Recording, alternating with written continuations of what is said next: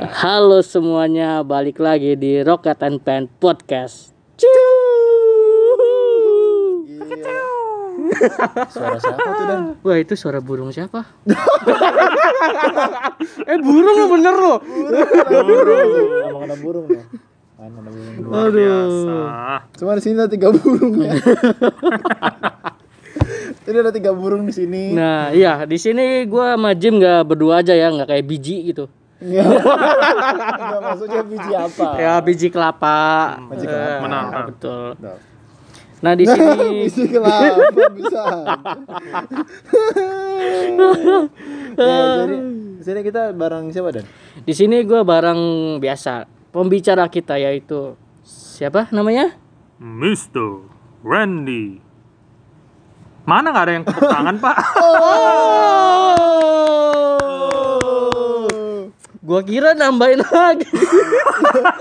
Soalnya dia tuh kayak iya, nanggung ya. kayak masih mau ngomong. Iya. Kayak temen gua ada pak. gua minta nomor dia nih pak. Ah, 0899 699 01 Udah, udah. kan gua jadinya kesel kan. Iya. Kayak orang orang gini ya. Kalau misalnya ke 0899 699 01. Udah. Udah. Ada kan ada. Iya. ada.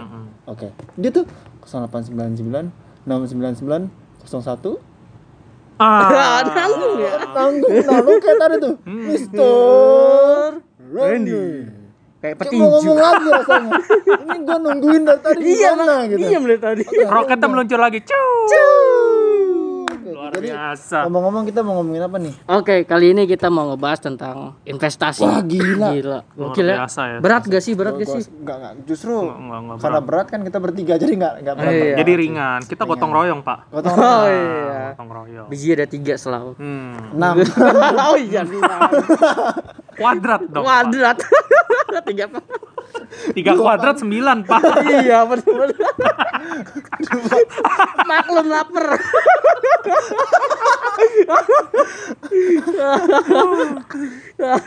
Oke, oke. Enggak, ini raket pen enggak pernah bener ya. Meluncur lagi. Muncul tiga kali, dua kali gagal coy. Burung lagi. Kok ngomongin burung dari tadi? Gak apa-apa. Karena kita menggambarkan kan kalau misalnya investasi menurut gua ya. Ya kayak burung banget. Terbang jatuh, terbang jatuh ya. Itulah seninya bro. Seni. Betul, betul. Menarik banget nih. hari Bener. Bener banget. Bener-bener gila. Gak, udah selesai. Oke. Terima kasih. Thank you Dan. Thank you ya, udah oke. Investment banget. Gua akan banyak belajar dari lu dan Oke. singkat, padat, jelas. Oke. Bener sih, padat dan jelas tuh. Gimana gimana gimana nih? Oke, menurut menurut lu berdua nih, Mm-mm. udah pada investasi belum nih? Gue kayak pembicara CNBC anjir. Waduh. Lu mau ngeprospek? lu jual asuransi ya? Iya kayak jual asuransi ya. gua gua udah, udah. udah. ayo. Puji Tuhan udah. Nah, Kalau lu gimana? Udah lupa maksudnya. Udah gua udah. Udah, udah, udah, udah, turun. Hah? Udah turun. Aduh. turun aja gua ketawa ya kan karena di kala turun itu merupakan kesempatan emas bagi gua. Eus, betul banget. Kayak gitu, Bro. Nah, kalau lu berdua nih dari Jim dulu ya. Hmm. Hmm. Jim, Hmm. lu itu investasi dari belajar dari mana menurut lu? Gua investment ya. Pertama kali dengar kata-katanya itu pas sebenarnya pas gua semester pas gua kuliah. Jadi gua itu ada pelajaran namanya portfolio management. Oh. Kemudian eh, tugasnya itu harus kalau bisa kalau bisa dia bilang buka rekening saham. Wow.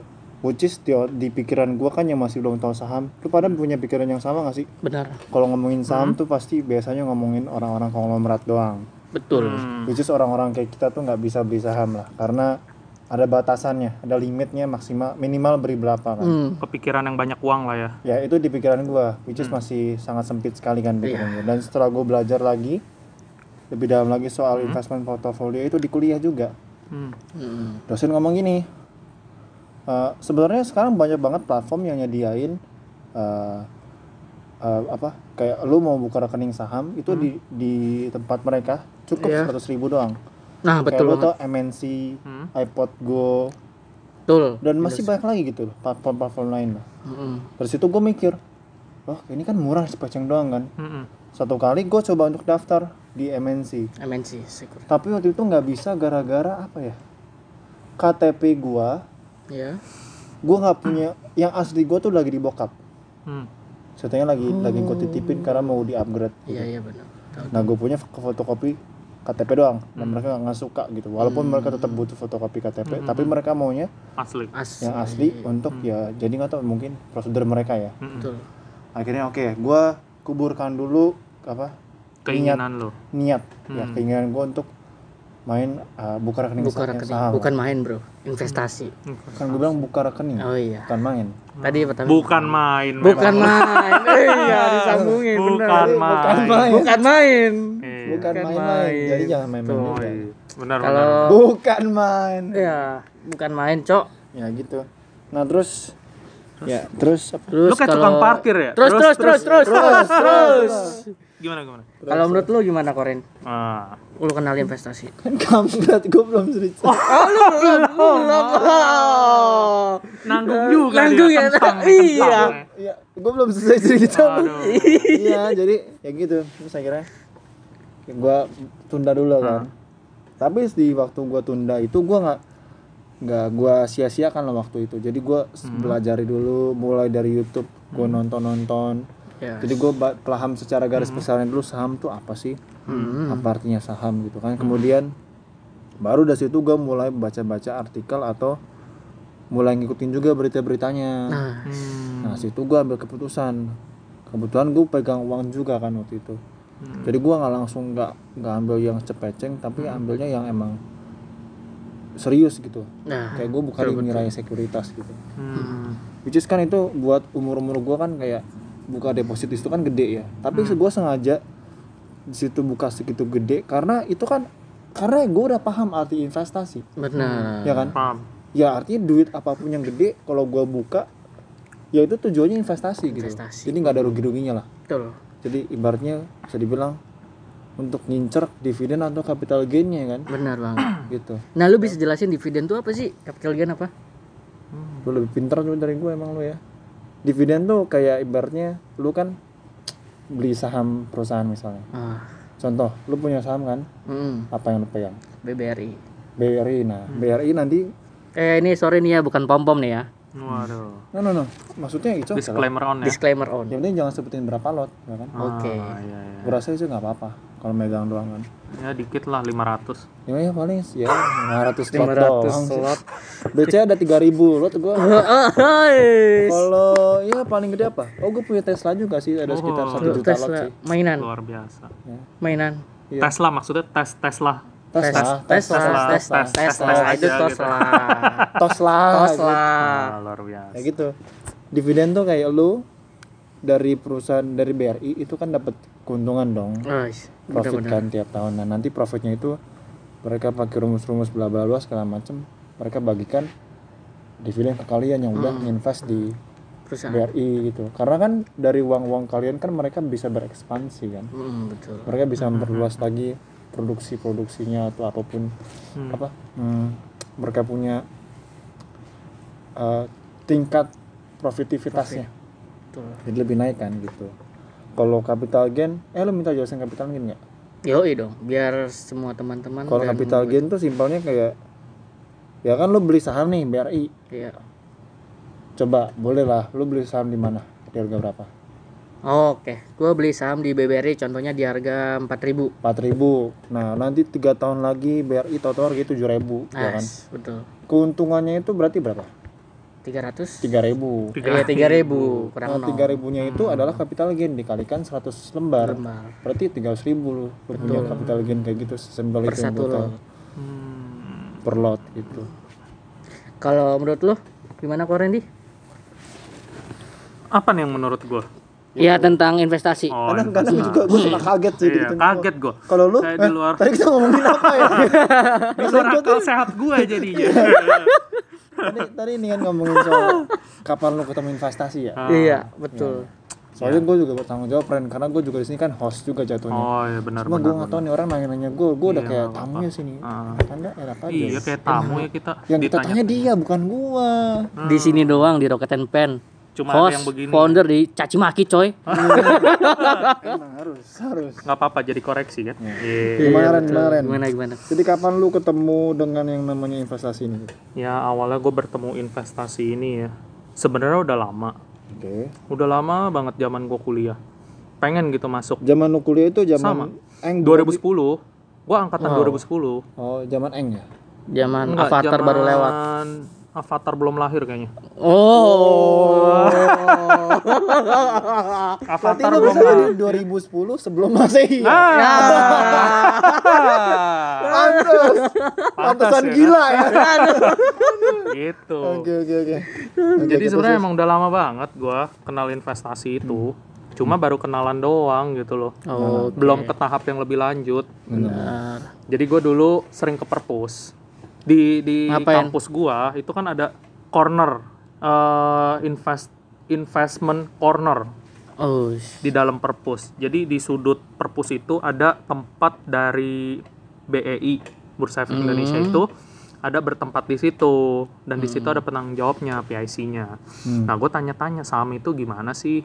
Ini sebenarnya macam kayak trading trading forex atau gimana gitu.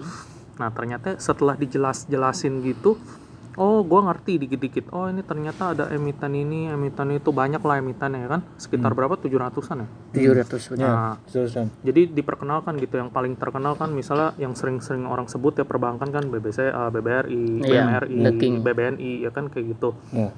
Gue sebenarnya udah kenal sama itu dan gue sekedar tahu dan gue penasaran pengen coba hanya 100 ribu sama kayak lu ditawarinnya MNC Oh. gitu. Jadi gue pengen nyoba tapi gue ragu gitu karena gue banyak dengar eh, pendapat dari teman-teman gue kayak kalau investasi di saham itu sebenarnya kayak judi kata ya gitu kan Nah, Ah, ini nih itu benar yang nih. Hmm. salah misperception gitu setelah gua tahu sekarang gitu kan benar-benar jelas ya kan gue tahu juga yang belakangan ini dari Dani gitu Gua lagi yang Iya. kena. harusnya lu Cok, cok. bangga Jangan lah. oh jangan ya lu Gak boleh nanti ya? gua ini ngefly. ngefly bener ya ngefly ya kayak ngebon nih. iya ngelem ngelem. Ngelem. Aduh. ya jadi gue sekedar kenal belum ke tahap lebih lanjut waktu itu tahun 2010 Hmm. Nah, sampai gue cari tahu, cari tahu, kok zamannya pandemi, ketemu pandemi, makin gila men, makin banyak milenial itu. kelihatan sih. Iya. Kelihatan. Kelihatan gilanya. Berarti gue udah merealisasikan apa yang ada dalam diri gue. Betul. Jadi ada hasil, ya kan? Hasil. Hasilnya gila. Gila, bener. iya, jadi ya baru awal-awal kayak pandemi tahun 2020 gitu kan, sekitar bulan Maret ya.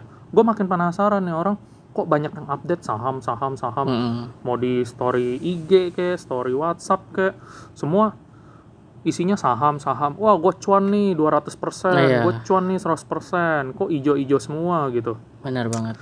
Jadi gue penasaran, makin penasaran gue cari tahu nih kira-kira sekuritas mana nih yang bakal gue pilih gitu kan. Iya. Platform mana nih yang bakal gue tempatin gitu. Terus gue tanya-tanya sama seseorang, Siapa tuh? dirahasiakan. Ais. lo bilang nggak boleh sebut kan dirahasiakan jadi ya gue tanya-tanya oh ternyata gue ketemu nih Mr. P Pi. Pi, pi, tar dulu nih. kok rada ambigu ya Iya, tar dulu. Iya. Miss P ya. Nah, Miss Lebih ambigu Salah. lagi, Pak. ya udah Lebih ambigu. lebih ambigu. ya udah lo tadi sebutin ya gue sebut juga deh gue di Philip Sekuritas Oh. gitu jadi gue diperkenalkan di Philip Sekuritas untuk masuknya pun juga nggak ada batasan ya kalau nggak salah ya Ada. Minimumnya cepet ya? Kebetulan enggak, kebetulan gua juga di Philip. Hmm. Ini bukan sponsor ya, Philip bayar gua lu.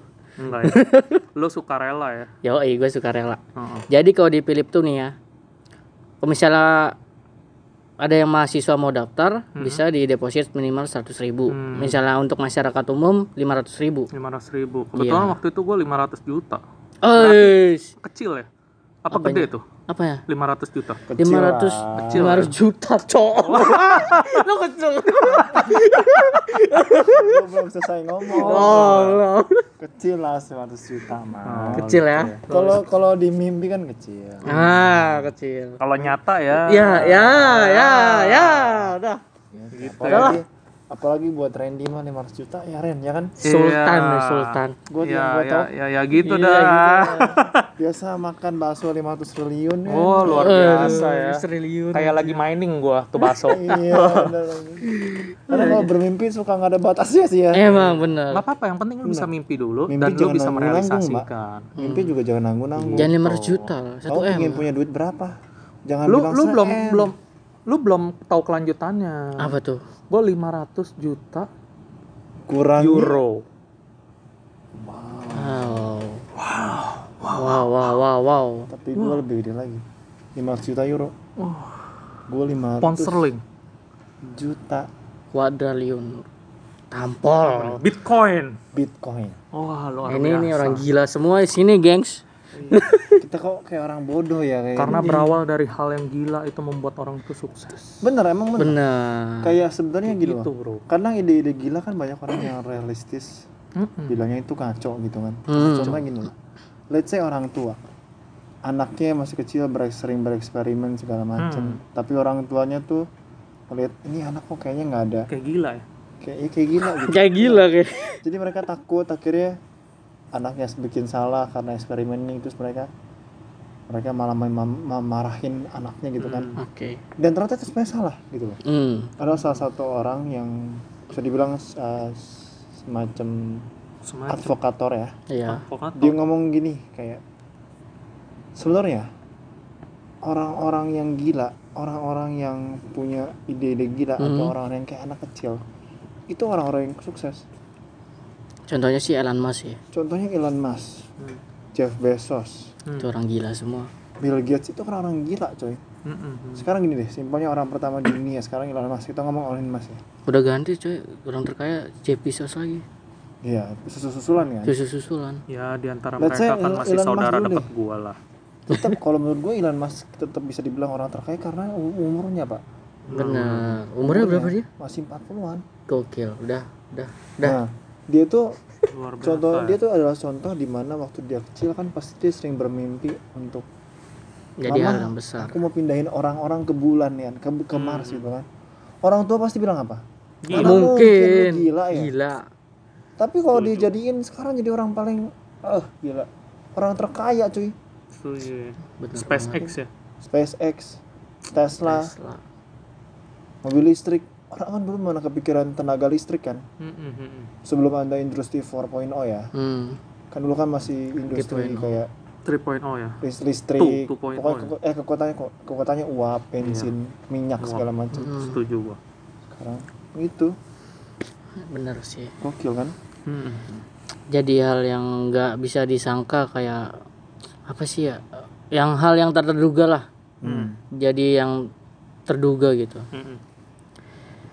Nah tujuan lu tuh pasti adalah buat kayak buka rekening saham kan pasti hmm. nah kebetulan kan gue belum jawab nih alasan gue sendiri kenapa gue mau investasi Hmm. nah alasan gue tuh kalau gue kenapa gue investasi ya gue sama kayak si Randy gue di Philip Sekuritas buka deposit Mm-mm. alasan gue ya karena gue mumpung masih kecil Mm-mm. umur 9 mau 19 Kecil. umur kecil cok lu masih 19 tahun ya iya Luar biasa. Lu merasa tua loh. Leo. Luar biasa emang Dani. terus terus? Nah dari situ tuh waktu umur gue 19 gue juga lagi belajar kan. Sebelum sebelumnya gue juga kenal dari umur 16 16 dari 16 ya dari waktu gue masih sekolah gue belajar tentang tentang kayak gitulah hal investasi gitu kan. Hmm. nah dari situ gue juga belajar dari YouTube terus dari orang-orang juga sekitar teman-teman gue kayak lu Jim si Randy kan. Hmm. sama si teman-teman yang lainnya lah. Terus dari situ gue juga belajar cari-cari grup yang benar. Oke. komunitas yang benar. Nah di situ gue nyari orang yang berpengalaman. Terus gue jadi silent leader eh, silent reader ya. Pembaca doang pembaca di grup. Reader, Silent reader. ya. Di situ gue baca-baca grup. Di situ gue juga oh kayak gini tuh investasi. Hmm. ya. Oh kayak gini tuh misalnya saham lagi turun market lagi turun Hmm. orang-orang lagi pada emosi gitu. Oh jadi kayak kena pom-poman tuh kayak gini rasanya rasanya kayak nyangkut gitu nggak bisa keluar dari saham. Hmm. terus rugi gimana caranya kan rasanya gimana. Terus dari situ gue belajar kayak oh gini perasaan orang lain ya kalau lagi itu. Pengalamannya kayak gini. Nah dari situ gue bilang ke diri gue misalnya gue udah punya terus gue udah punya koneksi yang bagus dari pengalaman orang itu ya berarti gue nggak boleh ngikutin cara kayak dia. Gue harus punya strategi sendiri gimana caranya gue buat meminimalisir kerugiannya itu. Setuju gue betul. Nah kalau menurut lu sendiri gimana tujuan investa- investasi lu? Siapa nih? investment. Ya sih dari Korendi dulu lah. Randy oh gue dulu. Jadi tujuan gue investasi sebenarnya buat satu mencari pengalaman. Pengalaman baru ya dalam hidup gue selain gue bekerja beraktivitas berusaha nah di samping itu gue mau hasil dari pekerjaan gue dan usaha gue itu gue investasikan sebagiannya untuk pengembangan dana gue jadi gue masukin dananya ke investasi supaya bisa bertumbuh dan berkembang. Intinya sih itu. Tapi kan segala sesuatunya nggak semudah itu ya. Betul bang Ya. nggak semudah itu. Karena yang namanya investasi itu pasti ada yang namanya resiko betul. Semakin besar resiko semakin besar juga profit yang kita dapat. High risk, high risk high return. Seperti itu. Jadi ya banyak sih yang gue pikirin gitu gue mau invest ini gue mau invest itu gue pelajarin gitu. Karena sesuatu hal yang memang membuat gue jadi penasaran gitu. Apa sih ini investasi? Ternyata setelah gue pelajari lebih dalam investasi itu sangat menguntungkan dan pantesan banyak orang sukses. Seperti kayak misalnya orang-orang kayak eh, kalau Le Kong Heng ya? Ya lo Ya. Hong lo lo lo Keng. Hong terbalik ya? Eh, siapa sih? Sorry korek ya korek ya. Ah. Lo Meng Hong. Eh jangan lu pencemaran cok. Lo Keng lo Keng Hong. Lo Peng Hong. Gue lagi ngomong siapa? Lo Meng Hong emang siapa? Iya adiknya juga sama oh adik Ini baru Nah, jadi investor. Gue membenarkan si koreksi. Gua- Di saham kan ada koreksi, di sini juga ada koreksi Iya, tentunya. Gitu. Jadi ya, gue salut sama investor-investor kayak siapa lagi ya? Siapa lagi? siapa lagi ya? Warren Warren Buffett Wah ya Warren Buffett gitu. Jadi ya mereka benar-benar investor yang boleh dibilang berhasil banget gitu Nah, ya dan menjadi panutan bagi setiap orang mungkin ya. betul Jadi gue benar-benar bangga lah melihat mereka bisa seperti itu dan gue melihat potensi yang masih cukup luas ya. hmm Jadi gue belajar mulai dari kecil-kecilan, mungkin nanti juga bisa ke taraf yang sedang dan yang besar, gitu. Besar. Gue bisa seperti mereka. Kayak gitu sih. ya nah kalau dari lu gimana Jim gue sih kalau investment tujuannya ya tetap mendapatkan income sampai tua nanti tapi pasif. Jadi Oke, dividen. tujuan gue sih dividen. Dalam artian ya Tidur Eh. pun menghasilkan ya. tidur pun bisa punya bener tidur pun bisa duit yang kerja. duit masuk gitu. Simpel itu doang sih. Uang tapi bukan berarti karena gue mengandalkan itu doang terus gue tidak melihat potensi gimana lain. perkembangan perusahaan gua perusahaan yang gue pegang Iya. gitu kan kan kita sebagai eh, pemegang emiten kan kita harus juga pantau kan gimana pergerakannya. Betul. Dalam ini segala macam itu kan bisa dipantau juga gitu. Jadi tujuan gue investasi em, itu sih. Gue mau jadikan ini sebagai passive income. Jadi bisa dibilang investment itu bukan sesuatu yang prioritas hmm. tapi sesuatu yang sangat gue butuhkan. Betul. Gitu. Kalau gue sih gitu ya Luar karena biasa. gue masih pingin mengejar passion gue sih. Jadi karena anggaplah passion gue di investment. Ya mungkin gue akan fokus di investment kan. So passion gue tuh bukan di investment. Passion gue sebenarnya bener-bener di musik sebenarnya. Oke. Tapi ya investasi juga perlu gitu menurut gue Hmm. ya lagi sih kalau tujuan secara musik juga investasi kan? Ya bisa dibilang gitu mungkin. Hmm. ya gue belajar belajar musik terus kepake ke mana-mana kan itu investment. Investasi hasil lu belajar kan betul Setuju. ya kalau intinya tujuannya balik lagi buat ini sih buat dapetin passive income sampai gua koit lah mekoit gitu. iya bahkan itu kan jadi warisan buat anak gua Setuju. Bisa diwariskan. bisa diwariskan gitu bisa Hmm. di walaupun atas nama gua tapi mungkin ada caranya gua juga belum tahu ya kalau itu gimana karena ngasih pengalihan bisa bisa nanti denger ya. ahli waris nanti bisa lu catat lu bisa ngubungin ke sekuritas lu kayak Itu semacam harta ya. iya ahli waris Jatuhnya harta betul. Jadi Betul. ibaratnya ya anak lu dikasih anak aset lu walaupun dia berarti masih bingung mau kerja di mana, dapat duit Hmm. Dapat masuk duit kan dari tiap duit. tahun Dapat return tiga terus kali kan, Mm. tiga kuartal ya. Gitu. Kayak gitu.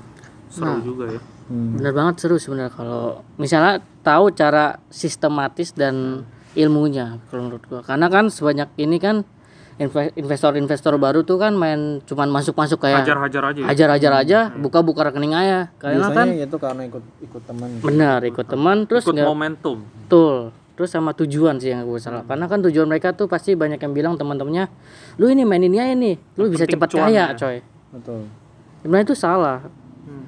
apalagi kan sekarang masih banyak-banyak kayak investor retail yang masih nyangkut lah gua kayak banyak juga kan Hmm. Curcol lo kayaknya.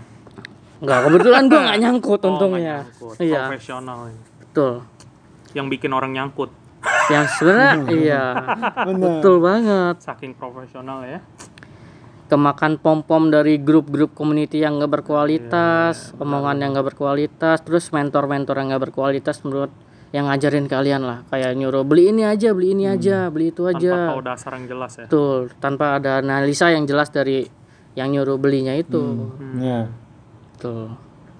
Nah terus nih kan kalau di saham itu kan analisa ada dua ya, fundamental sama teknikal. Nah teknikal itu kan dibagi lagi nih jadi dua, klasik dan modern nih. Hmm. Analisa apa sih yang kalian suka tuh buat kalian berdua dari lu Dim, Jim? Gua analisa yang dianalisa oleh orang lain.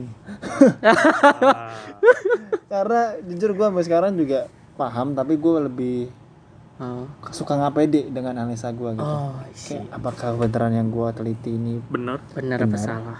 apakah dia dampaknya akan membuat gue sangat bahagia gitu dalam artian dia mungkin karena gue bisa nganalisa gitu ya Mm-mm. gue bisa nebak dong dia naik atau Naik turun atau turun, kan. ya. Hmm. nah apakah tebak tebakan gue benar turun atau tebakan gue naik Salah, ya atau sebenarnya salah gitu atau kebalikannya betul. nah itu jadi analisa yang gue suka pastinya fundamental klasik teknikal nggak nggak nggak nggak dan nggak nih Berarti tujuan lu untuk jangka panjang berarti? ya kalau teknikal gue nggak begitu paham karena gue juga nggak trading kan Iya, tahu. Hmm. Mungkin kalau menurut gua sih kalau misalnya nggak bisa berpatokan sama fundamental doang sih. Hmm. tapi harus juga belajar dari segi dari teknikalnya karena kan lu harus tahu nih Sebenarnya balik lagi sih, karena kan tujuan gue kan tadi gue bilang passive income. mm, Jadi otomatis secara nggak langsung gue pilih perusahaan yang blue blue chip. chip Jadi gue sorry ya, bukannya gue mau, gue cuma ngasih tahu cara gue dalam berinvestasi, bukan buat nyuruh kalian yang dengar juga untuk ngikutin cara gue. betul Jadi Semua cara gue kan tujuannya jangka panjang. betul Ya udah, simpelnya gue nggak perlu analisa fundamental teknikal, taruh duit, Di tutup mata, tutup telinga, udah. Mau dia tiba-tiba turun kan dividen bisa aja jadi bisa tetap bisa tetap masuk kan? Masuk. Gitu loh. Jadi kalau gue sih lebih gitu. Makanya kalau lu tanya soal analisa analisa gue sebenarnya nggak begitu paham. begitu. Ngerti sih. Orang bilang ngerti. Cuma kadang tuh ah udahlah daripada gue wasting di sini kan. Cukup gue berinvestasi aja. Tapi gue ikutin berita mereka kayak gimana. Misalnya hari ini ada berita apa? Karena kan itu ngaruh ke perusahaan kan. Mhm. ke, ke sahamnya kan ke nilai sahamnya gitu. nilainya. Udah sesimpel itu doang. Akhirnya gue udah belajar itu kan. Nah itu yang bikin gue berani untuk investasi. Investasi. Kayak gitu. kalau lu gimana Ren? Kalau gua ya, kalau gua lebih ke yang modern sih. Dan gua lebih apa tuh modern? Hmm? analisa apa? Gaya gua modern. ya. Nah, Gayanya sih gaya gua nggak klasik. metropolitan banget. Ah, Metri bener. Metropolitan. Biasa. Anak daerah Jakarta ya. Iyo, jam tangannya kan yang jam tangan itu. Oh, iya nih apa jam? aja. Garmin jam coy. tangan Android. Jam dinding gua gantung di sini. Nah, coba lu gerakin. Set. Ais. Nyala gila. Gila nyala loh itu merek Power apa Ranger ya gua. Hah? merek apa? Ini. Hyundai. Ah, bukan. Hyundai. Toyota. oh Toyota. Kode-kode aja lo. oh ini Tesla terbaru kali. Tesla kalau lu pakai produk Toyota beli nggak? Beli nggak Beli. sahamnya Beli. Awal-awal. Oh ah gak aduh Awal. kalau kalau Dani kan kalau gua kan waktu itu pas kalau gua tuh biasanya gitu kalau gua beli produk saham tuh yang Ah. gua pakai Setuju. biar tahu contohnya kayak dulu kan gua masih ngerokok kan segala Ah. macam gua beli gudang garam Oh. enam ribu pak gua beli Uh, luar biasa. Terus sekarang cuma 33 ribu. ya tahu ini gitu terus apa lagi ya produk Tapi lo terus berdananya banyak juga sih. Pahala lu besar, Bro. ya, Lu ber- bersedekah sama bandar, coy. coy negara gua Lu memang emang gua baik sangat kayak loyalitas ada lagi di consumer goods gua suka pakai produk-produk ini kan kayak Unilever. Unilever. sebenarnya Unilever gitu Hmm, pastilah itu ya. Dan- Udah umum. kopi kita dan Kopi. Indofood. kok Indofood Eh, Indofood sih. Starbucks Oh, Starbucks. Moga Kopi kita. Kopi MBPA, kita, MBPA. Sultan. Gua kapal api aja lah. jadi gua sebenarnya bisa dibilang sektornya yang gue pegang agak banyak cuma paling dominan itu perbankan Perbankan. Oke. Kalau kalau yang di apa baju-bajuan tuh yang kemarin lu kasih tau gua Serial. Serial Serial. H&M. ya H&M Ya. Uniqlo itu bahan-bahan dari serial. ya. Hmm. jadi itu seru sih sebenarnya pokoknya produk-produk yang gua pakai lah Iya, iya, iya. Betul. cuma IndiHome doang nih karena tel- Telkom, kadang Telkom. Alah jelek suka lah. bingung deh dia tuh gimana sih prospek ke depannya Nggak jelas. padahal blue chip kan Iya. Hmm, hmm, hmm, hmm. Kalau menurut lu dari lu gimana? Ya, kalau gue sih untuk saat ini ya, gue masih lebih ke trading sih pak. wah Wah, gila, Bapak trading sih suhu. mantep sih Nah, Suhu. trading pak. Kalau lagi beranjak-ranjak, kalau lagi sedih ya gue makannya. Sama kayak gue. berarti lo trader gue investor lah Iya. perbedaannya trader gitu ya banget. investor kayak gitu. kalau apa dan Gua trader. Trader investor. trader investor jadi ada Ada Ada trade, investor sering ya? trader, ada investor. Dia sering trading ya kan? Tapi nginvest juga. Invest juga kalau lagi nyangkut, Nyangkut. jadi invest. Nah, bener, Mau emang mau bener, kan? mau nggak Serahin mau. aja udah Mau daripada gue mau. jual doang mending investasi terus Daripada jual rugi ya kan? jual rugi mending gue investasi Gitu. Jadi ya kalau gua lebih saat ini kadang gua lebih nyamannya trading karena gua mau dapetnya cepet ya. oh, Oke. Nah untuk jangka panjangnya nanti gua lebih main sebenarnya ke P2P. P2P Oh, lending. peer to peer lending. Jadi gua invest di sana. P2P apa sih? P2P, tapi P2P, ya P2P. Ya. Ah, oh, Jadi ya lu tahu kan peer kayak to peer tuh gini kurang lebih peer to peer lu meminjamkan dana tapi secara nggak langsung ke ke, orang lain. orang lain. berarti gini gue peer to peer tuh peer artinya pion kan Nah, pion itu anggaplah gua Hmm. dan lu jadi kita nggak perlu lagi yang namanya harus secara langsung secara langsung jadi Hmm, eh, ada platform di mana menyediakan, menyediakan. jembatan buat gini loh tahu home credit kan? Oh, aku laku home credit. kredivo Hmm, itu duitnya dari dari peer to peer. Itu ke- dari orang ke orang. dan bisa dibilang kredivo tuh model P2P P2P. model P2P kredivo apalagi sih pak? Banyak kan? Banyak, banyak, banyak. banyak. Nah jadi ibaratnya gua nih gue punya duit. Gua mau minjemin duit ke orang tapi dengan dalam dalam asumsi dalam berapa bulan Mendapatkan balik berapa profit persen juga. gitu ke gua gitu saya lu mau beli HP nyicil Mm. nah lu pakai home credit nih Mm, nah itu duitnya dari orang-orang yang ngasih ke platform itu platform. Iya. kayak gitu ibaratnya kayak leasing lah lu Iya, beli iya, motor iya. nih Heeh. Adira bayarin dulu motor lu lu nyicil ke Adira. Oke. Benar, paham, setuju kayak gitu. Jadi ya mendapatkan pasif income juga kan dan Itu juga lebih pasif. aman juga. Kalau misalnya oh lu peer to peer menurut gua lebih resiko sih pak kalau Resiko gagal tapi bayar lebih high risk. tapi kan kita bisa gimana? lihat ininya eh, risiko ininya 98% oh, kan iya dia. sih, iya. Heeh. bisa betul betul Ya kan? Dari Cuma situ gagal bayarnya. iya, iya. Cuma gue banyak dengar cerita dari teman gue yang main di peer to peer juga tuh. Ini banyak banyak kredit macetnya, banyak orang Banyak. gagal bayar. Apalagi masa pandemi kayak gini kan. Iya sih. Ya tetap balik lagi ke pilihan lu sih. Iya. Hmm. Karena gua merasa Tapi peer to yakin. peer paling gede sih menurut karena dia bisa 10% loh bunganya. lebih lebih Pak, gua 21% Pak. Itu kan bajingan Gila. emang. Iya. Jadi gua Saham ya, kalau bisa kayak gitu, orang semua pindah ke saham kali. Iya. Makanya. Gue gua menyelam sambil minum air aja sih pak. Sehari-hari gue trading, weekend karena pasar libur gue masuk ke kripto ya kan. Betul. Jadi sehari-hari gue tuh benar-benar produktif pak. Oke, oke. Itu pak. Hmm. Jadi kalau misalnya nih kita kan lagi contoh kita lagi bahas saham, analisa yang sering lu suka itu apa? Ya kayak misalnya analisa teknikal sih. Karena kan gue modern lebih ke ya. trading. Modern, Modern. Modern dong ya. Modern. Modern. Gue simple sih cuma pakai EMA doang pak. Apa tuh Emma? EMA, eh, EMA itu jadi apa ya? Boleh bilang moving average eksponen, exponential moving average gitu kan. Jadi ya di situ gue cuma melihat eh, dari tingkatan ini ya 21 hari rata-rata gimana, 34 harinya gimana. Support and resistance. Ya, support and resist gue ketemu, ya gue tinggal targetin tuh sampai bisa breakout ke resist segini butuh berapa lama kira-kira gitu kan. jadi gue bisa targetin juga gitu dengan dana yang gue masukin Oke. tuh jadi gue cuma mainnya support resist aja sih pak kalau misalnya kayak sentimen negatif positif ya gue baca berita aja sih Benar banget kalau misalnya Mm-mm. kalau mau buka rekening sama harus rajin-rajin baca berita menurut gua. Iya. Terus baca analisa laporan keuangan juga harus bisa tuh. Hmm.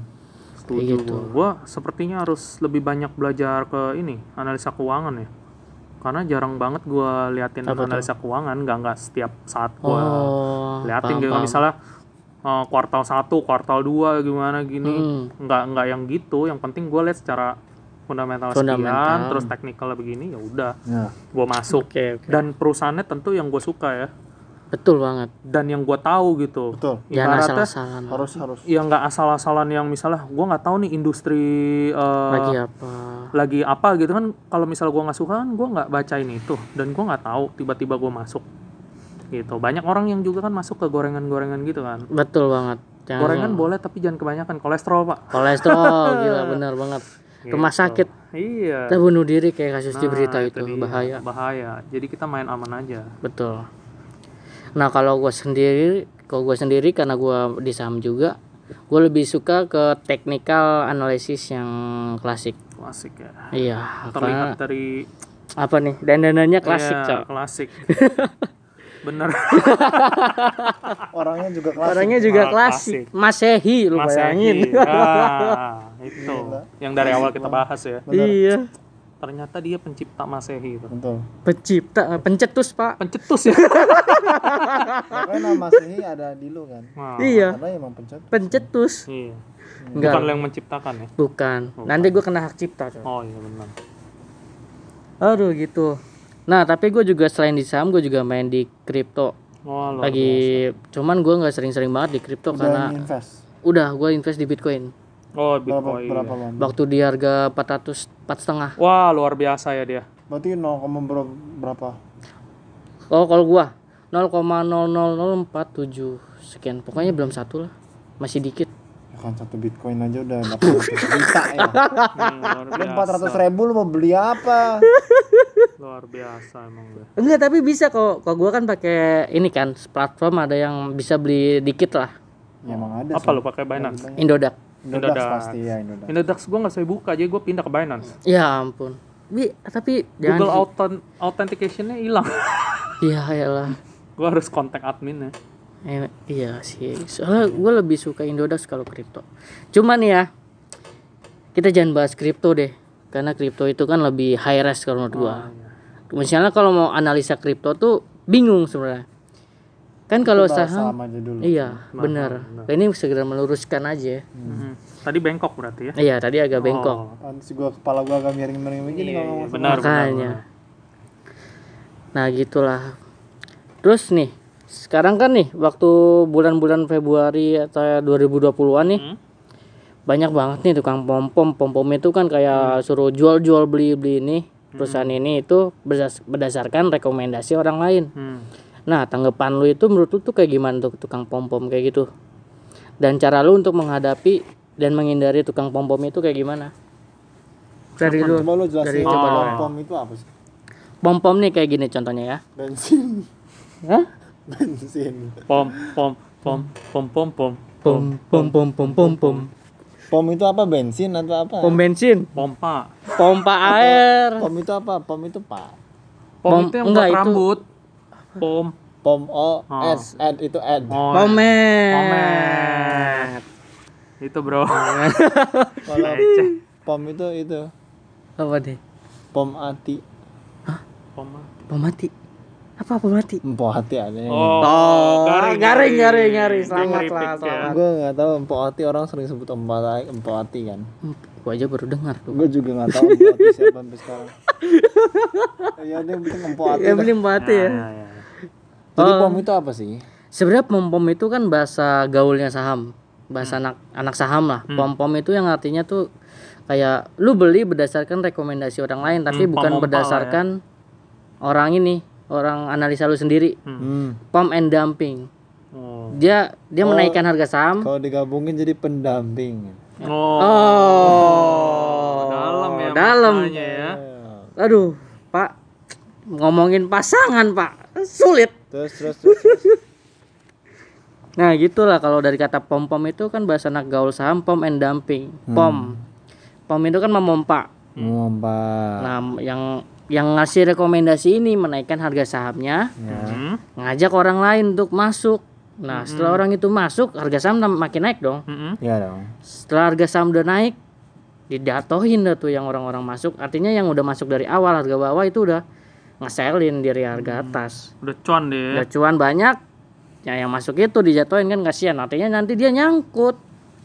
Itu pak. Ya. Nah menurut lu tanggapan kayak orang-orang kayak gitu kayak gimana ya berarti jangan itu dia berarti kalau sebelum lu berinvestasi lu harus tahu dulu profil company yang lu mau ini Mm-mm. yang lu mau apa mau beli Hmm. apa ya bisa dibilang sahamnya Iya. kalau lu kayak ikut-ikut orang ya itu tadi yang lo bilang digoreng-gorengin cuy digoreng-goreng Hmm. kayak lu nanti dimain-mainin dinaik turunin Dipermainkan ya. Dipermainkan angka-angkanya itu jadi balik lagi tetap harus lihat-lihat dulu sih. Betul banget. Cari tahu infonya dulu segala macam. Paling nggak suka gue dipermainkan. aus. Oke. terus cara lu untuk menghindari pom pom itu kayak gimana lu? Jangan jangan cari. Tapi ya lu belajar. Ibaratnya itu pom kan suka datang tiba-tiba gitu ya. Mm-mm. cuekin aja. Dan jangan cari juga untuk jangan jangan pernah cari juga untuk uh, dapetin rekomendasi gitu nah karena dari lu dapetin rekomendasi gitu kan lu nanti tau-tau tergoda. Di- ya bisa bisa jadi lu terbawa arus akhirnya ketemu pom pom yang lu bilang tadi gitu. Jadi tetap yang lu bilang di awal adalah investasi apa? Apa? Cari tahu sendiri gitu. Cari tahu jangan sendiri. jangan jangan biarin. Berdasarkan pengalaman. karena gini loh bagaimanapun rekomendasi orang kan kalau misalnya lu yang rugi orang itu nggak peduli coy Bener. Mm-mm. orang itu ya salah sendiri lu kenapa ikutin kata-kata gua? Betul. Ya kan? Mm-mm. makanya kalau lu mau supaya lu merasa lebih tenang mending ikutin kata hati lu aja. Hmm. kalau misalnya lu bilang blue chip itu sampah ya udah. Ya udah cuekin gak usah investasi. Di blue chip gitu ya kan? Nggak usah di nggak usah beli di blue Iya. chip lah beli aja yang banyak yang bilang gue pengen trading di blue chip tapi harganya mahal. Ya resiko lu kenapa nggak bisa punya dana jadi itu kan? intinya cari alasan jangan eh cari jalan jangan cari alasan terus gitu. Betul kayak gitu sih kalau menurut gue ya kalau ngomongin yang pom pom tadi Oke oke. untungnya juga gue sampai sekarang belum pernah ketemu sama kasus-kasus gitu sih antara belum pernah ketemu atau sebenarnya gue pernah mungkin kan di grup-grup gitu telegram biasanya ya. telegram Hmm. nah Atau telepati. tapi gue nggak sekarang yang di grup bukan telepati udah lagi Beda ya. telepati dari hati dari hati kalau tele ya itu bisa jadi gue nggak buka chat telegramnya Hmm. jadinya kayak nggak tak nggak tahu soal pom pom itu dan memang nggak update update. lagi sih. Gitu. Oke oke. jadi tetap dari diri sendiri aja lah. Oke oke betul. Gue setuju. Kalau lu gimana Ren? Ya, gue juga sama sih. Pom pom gue pernah ngalamin satu case ya. Gue beli satu saham perbankan. apa tuh? Apa tuh? Sama apa? BPKP Bukan, Bex pak. oh iya Bex pak. iya yang gue yang lu ceritakan Iya. gua ya iya Wah iya itu gua tahu gila gua sih tahu. pak. 120 Iya. gue masuk sempat naik. Nyangkut, Gua tahan-tahan nyangkut 75 coy. masih nyangkut gak sekarang Oh udah keluar dari lama. Udah keluar dari lama, untungnya sempat naik lagi. Gua cut loss aja, gua cari cuan tempat lain ya. Hmm, bener. Syukurnya udah balik lah Hmm. dari emiten-emiten lain gitu. Hmm. Jadi ya kesimpulannya kalau orang pom-pom kita harus pintar-pintar juga nih pak. Ketika mereka udah mengumumkan satu emiten yang mereka pom-pom, Mm-mm. biasanya gue udah mulai masuk di awal juga pak. oh oke. Ketika dia masih pom-pom terus, gue udah keluar pak. cari aman Bener. aja, cari aman Cari aja aman. itu solusinya pak. Kalau memang mau main di gorengan, Mm-mm. ya kan, icip-icip aja pak. iya Ya, Iya. jangan serakah juga. Tapi jangan Karena keserakan serakah. bawa malapetaka. betul. Gitu. Jadi main aman aja kita. Ya kurang lebih 10% udah cukup lah pak. Hmm, lumayan lah itulah. Iya lumayan pak. Daripada kita mau kejar, Kejar yang 30% terus kita ambruk ke minus 30% pak sakit pak. bahaya sakit benar. Iya apa nih ngomongin uh, profit? Bukan profit. Nah, gorengan-gorengan. Gorengan-gorengan. Oh yang naik berapa persen? Oh iya Iya, 10% cukup pak jangan banyak-banyak gila cok 10% gede pak ya Tapi kan tergantung harga juga pak. tergantung harga dan jumlah lot Ya, kita iya, ngomongin saham gorengan ya. Saham. iya gitu. Kalau Blue Chips 10% sih, ah, Aduh, beda udah cerita udah pak. beda value tuh gila Blue Chips 10% mah. gila Mimpi gua kali itu. Tapi kemarin gua ngalamin pak BBRI berapa Oh iya, dia soalnya ini rebound lagi 8,9 kan. pak. Gara-gara pas 2021 ya. Baru kemarin nih pak. Ya, waktu Minggu minggu kemarin, gua gua dapat modal 4270 pak. dia 4270 gua 4260 Ah, gua BNI modal 4700 dia average terus pak. Lu pada tuh beli mas lagi turun, gua beli pas pada di atas semua. Oh, Iya, dia- dia pandemi. pas- beda. pandemi Beda dia. B- BCA berapa? Waktu sempat turun 2026 26 kan. 26 25 Gua beli BCA di 32 33.400. 3400. dia lagi Tahu tahun depan turun corona gara-gara anjir. pandemi. Wah, Luar biasa memang lu. Ternyata kita cuan dari dia, Pak. iya makasih pak udah Terima kasih, bersedekah dengan kami Terima kasih, Pak. sakit loh. Di mana-mana orang konsep Mandiri, itu beli Mandiri rendah. di 6000, BNI gua beli 5000, BRI. itu BNI udah 5000 lagi cok Iya. Mhm. Apalagi BBRI gua beli di 4900. Harusnya BBCA waktu di 30.000 kemarin tuh, Pak. Momennya bagus banget, Pak. Hmm. Jadi pas dari 36.000 kan turun tuh ke 30.000, harusnya masuk, Pak. 30000 lagi dia sekarang 30.000, Pak. Masuk. Nah, tinggal tunggu hasil. Betul sih sebenarnya harusnya gua kemarin tuh nambah lagi cuma gua tuh sempet mikir kan kayak gua mau coba ganti inve- model investasi gua. Hmm. Jadi sebenarnya gua masih ada, memang ada beberapa emiten yang gue pegang, tapi udah bukan prioritas gua lagi. Jadi gua sekarang lagi bener-bener mengganti model investasi, bukan pasar uang, tapi lebih yang bentuknya mungkin fisik kayak Hmm. mungkin eh, Rumah. buku, bukan bukan, Oh, bukan. investasi properti gitu, Oh, bukan, bukan. gitu. lebih ke investasi diri sih, Oh, investasi diri. buku segala macam, oke ilmu berarti ya ilmu lah, ilmu dulu karena emang Memperlengkapi diri berarti. betul. sebelum terjun usah dari ilmunya Betul. Kayak Makanya kayak ngomongin saham tadi kan gue belajar dulu, iya Iya. iya. baru gue buka langsung di deposit yang gede gitu. bener banget Tapi lu gua udah selalu belajar awalin belajar dulu ya. Harus. harus kalau harus kalau gua belajarnya lebih sedikit yang penting praktek ya Pak yang banyak. Benar, benar, benar. Jadi sambil praktek sambil belajar. Betul, itu juga nggak salah. itu juga nggak salah Tuh. Masing-masing emang punya gaya masing-masing. Punya ya. gaya Beda betul ya gayanya. punya cara Luar tersendiri biasa, lah nah kalau gua tuh tanggapan gua untuk tukang pom pom ini ya menurut gua ya udahlah biarin aja biarin aja Ada bagusnya cuekin aja ada bagusnya sih sebenarnya Oh. memberikan gua cuan kadang-kadang Mm-mm. Kadang-kadang memberikan gue juga ya. nyakitin juga Apa-apa, Pak. iya contohnya deh ya gue nggak mau nyebutin nama mungkin ini Iya. influencer nih Iya. VVIP Oh, itu ruangan yang khusus, Pak ya. ruangan biasanya. khusus banget dan itu Mahal ya, juga ya? mahal Oh. terus juga tau lah siapa VVIP itu pasti Iya. yang mungkin mungkin kalian-kalian lu juga kok Hmm. Kok Jim juga Hmm. itu bener-bener sangat nyakitin banget ya kalau si VVIP itu udah terkenal lah tukang pom pomnya Hmm. terus dari anak calon nomor satu juga Hmm. gue nggak mau sebutin nama karena itu orang penting dia mempomin satu perusahaan saham terus dia gue nggak tahu sih dia nyangkut atau enggak dia pokoknya masuk di Antam waktu di harga tiga ribuan Luar biasa. terus sampai saat ini dia udah beli perusahaan Persis Solo Oh. Gue pakai pernah denger cerita ini. itu pokoknya ya gitulah Kayak makanya terngiang-ngiang loh ya. renyang-renyang kan Iya. Iya, iya. Nggak apa-apa lah. nah tanggapan gue buat tukang pom pom ini ya ya udah kalau kalian nyangkut kalian jangan salahin tukang pom pomnya gitu kalian salahin diri sendiri Bener, lu ujung-ujungnya juga jangan nyalahin pom pom. iya nyalahin diri sendiri dari kita kan Hmm. lagian kayak lu beli tapi ngikutin orang lain kayak lu mau belok ke kai- ke kiri mau ngejebur got kayak suruh makan apa mau gitu Hmm. tapi kayak ya udahlah udah terlanjur nyangkut udah terlanjur beli ya udah ikutin aja harusnya Hmm. misalnya tuj- balik lagi ke tujuannya lagi mau investasi apa trading kalau trading ya jual rugi mau nggak mau harus terima ruginya berapa Betul. Harus menerima segala resiko dan harus ada risk managementnya ya. betul Betul. Karena itu penting banget. Harus konsisten. betul banget ya gitu sih. Kalau cara gue untuk menghindari ya benar kata di kayak dari gym. Hmm. blokir aja grup-grup yang enggak komunitas yang enggak penting yang banyak banget tukang pom pomnya itu. Cari komunitas yang bagus orang yang bagus untuk mentor lu mentor kita juga.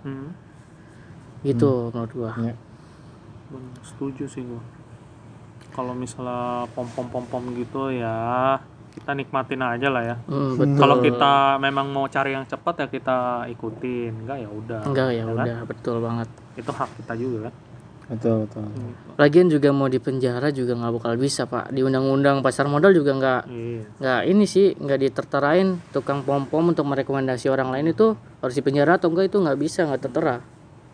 Jadi ya harus nerima resikonya karena kan saham high risk high return. Hmm. keputusan masing-masing Keputusan orang masing-masing. betul betul Nah, no, kondisi pasar sekarang nih kan lagi sepi nih. Hmm. Dari bulan Ma- Februari sampai sekarang tuh masih benar-benar parah kan sepinya. Mm-mm.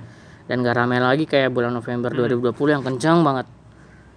Nah, sekarang tuh banyak investor bang investor, investor retail yang pindah ke kripto karena ngikutin siapa? Ngikutin orang lagi.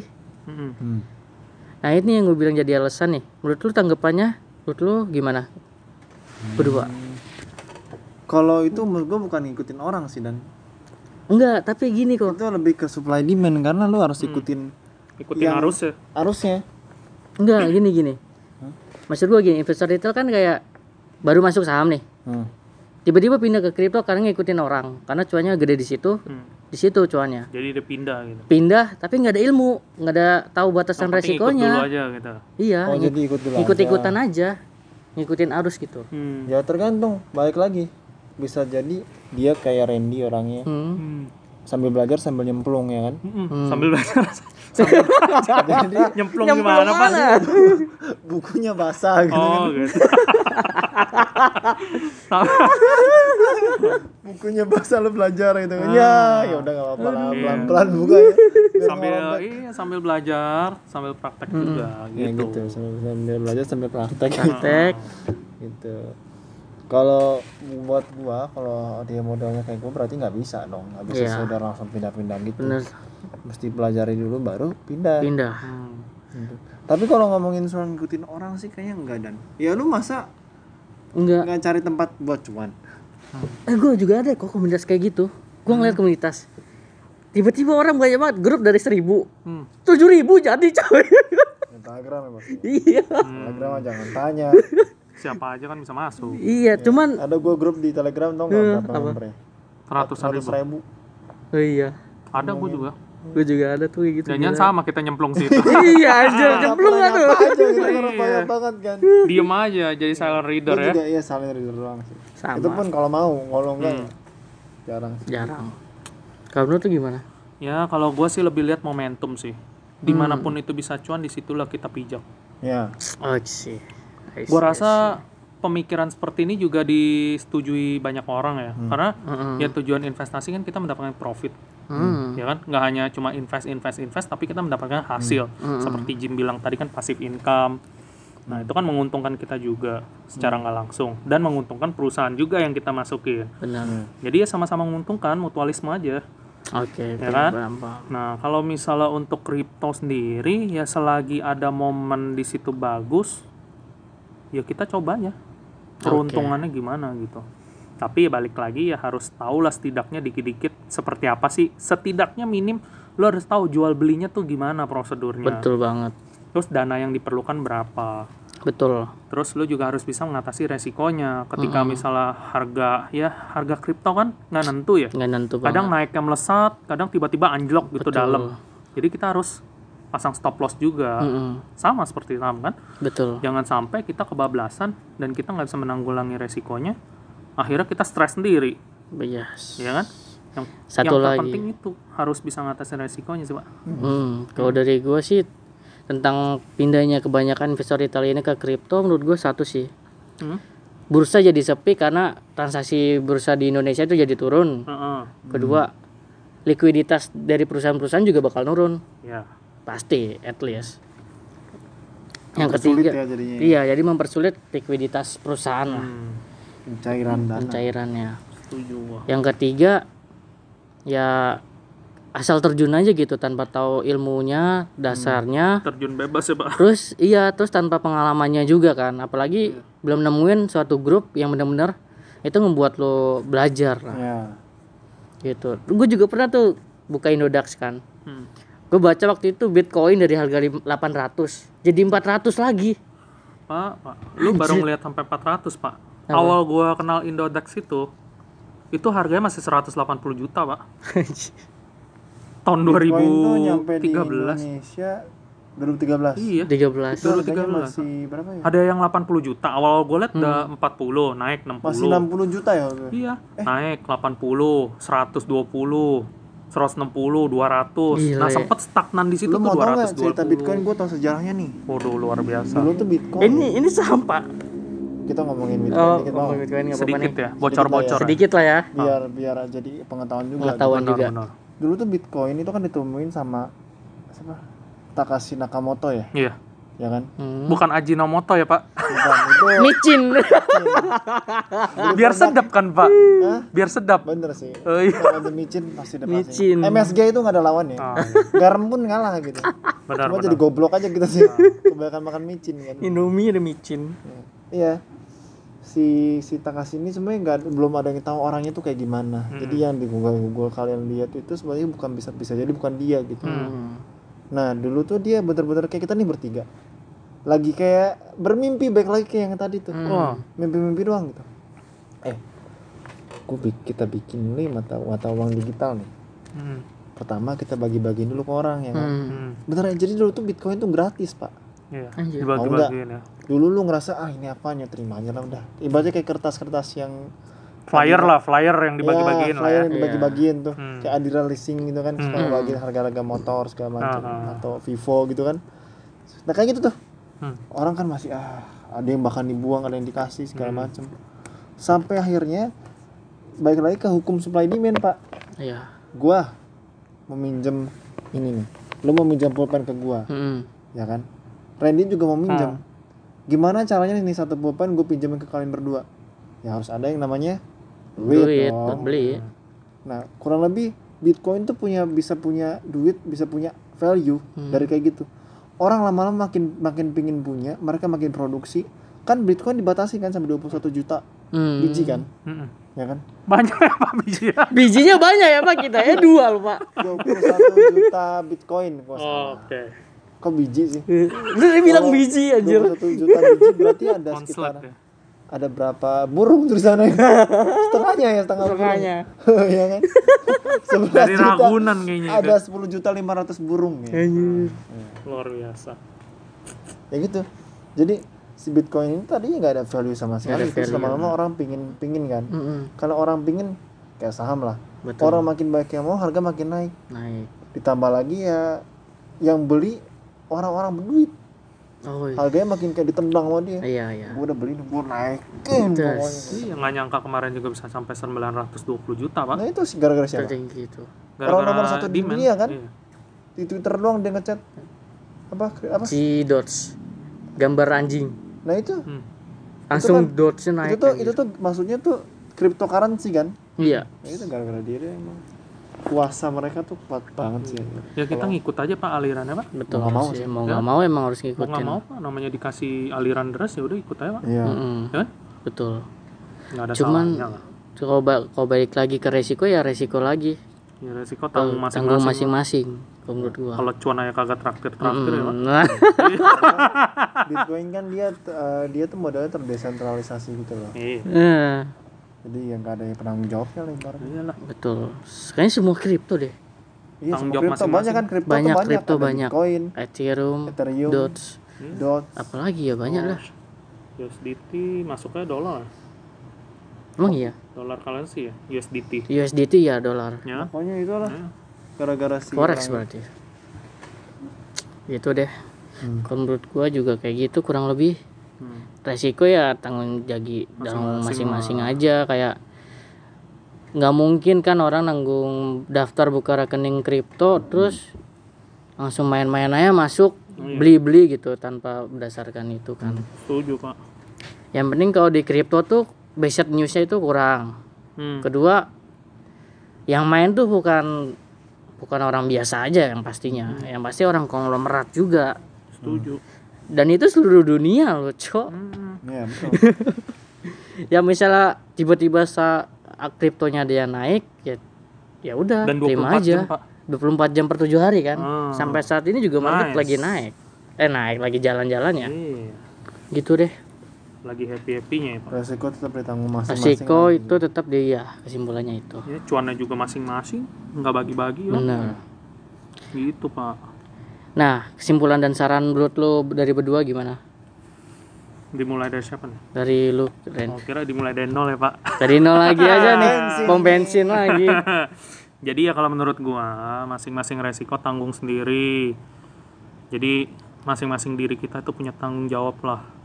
Ketika kita mau mencari satu cuan ya kita harus juga berani terima resikonya gitu. Karena secara tidak sadar ketika kita memelihara resiko juga sama aja kan pak nggak ada untungnya juga buat kita jadi kita berani ngambil resiko dengan manajemen yang jelas Iya. dan Yes. konsisten risk management Iya, bagi gue penting risk management sama konsistensi sih. Hmm. Kadang gue juga ngalamin ketika lagi naik-naiknya gitu kan, gue sedang membatasi diri, misalnya gue hanya cuan 5% gitu, Hmm. ternyata dia bisa naik 12%, ya nggak perlu disesali. Itu cuan 12%, ya kan kita sesali. Coba kalau misalnya 5% nggak nyampe malah anjlok ke minus 3%, nangis darah kita.